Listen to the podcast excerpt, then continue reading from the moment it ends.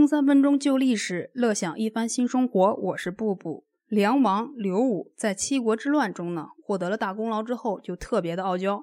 皇帝亲自在城里接见了他，又一高兴，赏赐了跟皇帝阵势差不多的旗帜和仪仗。哪知道刘武呢，在中原地区，在他的梁国，整天驾着那天子般恢宏仪仗的豪车，招摇过市，大摇大摆。皇帝哥哥呢，一不小心知道了，当然生气，我赏赐给你，是我把你当兄弟，你毫不谦虚，拿着我赏赐给你的东西招摇过市，这就是无视于我呀。于是景帝刘启就拒绝梁国来京觐见的使臣韩安国。韩安国当然聪明了，一看形势不对，立马去游说长公主刘嫖和窦太后。长公主刘嫖呢，是景帝的姐姐，她也不是一般女子，把韩安国引进给太后之后，韩安国就一把鼻涕一把泪，声情并茂的帮刘武解围。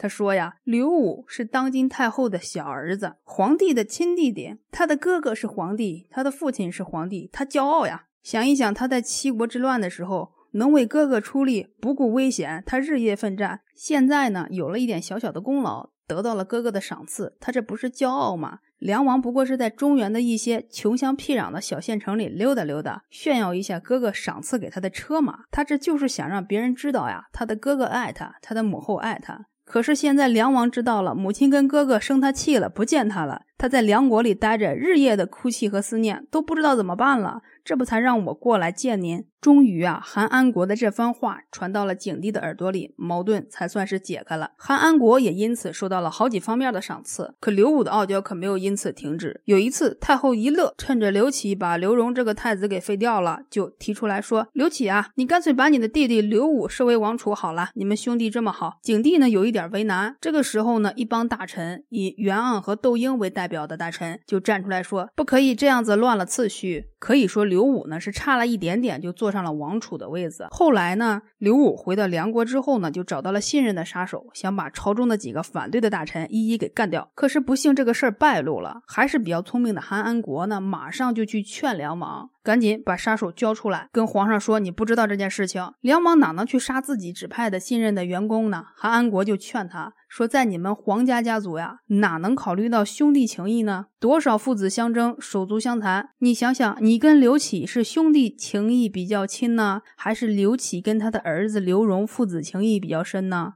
刘武想一想，害怕了又无奈，只能把忠心不二的两个员工给交上去了。也从此刘武就陷入了抑郁。从刘武的身上不难看出来啊，你想被谁给灭掉，你就傲娇给谁看，哪怕是你的亲哥哥。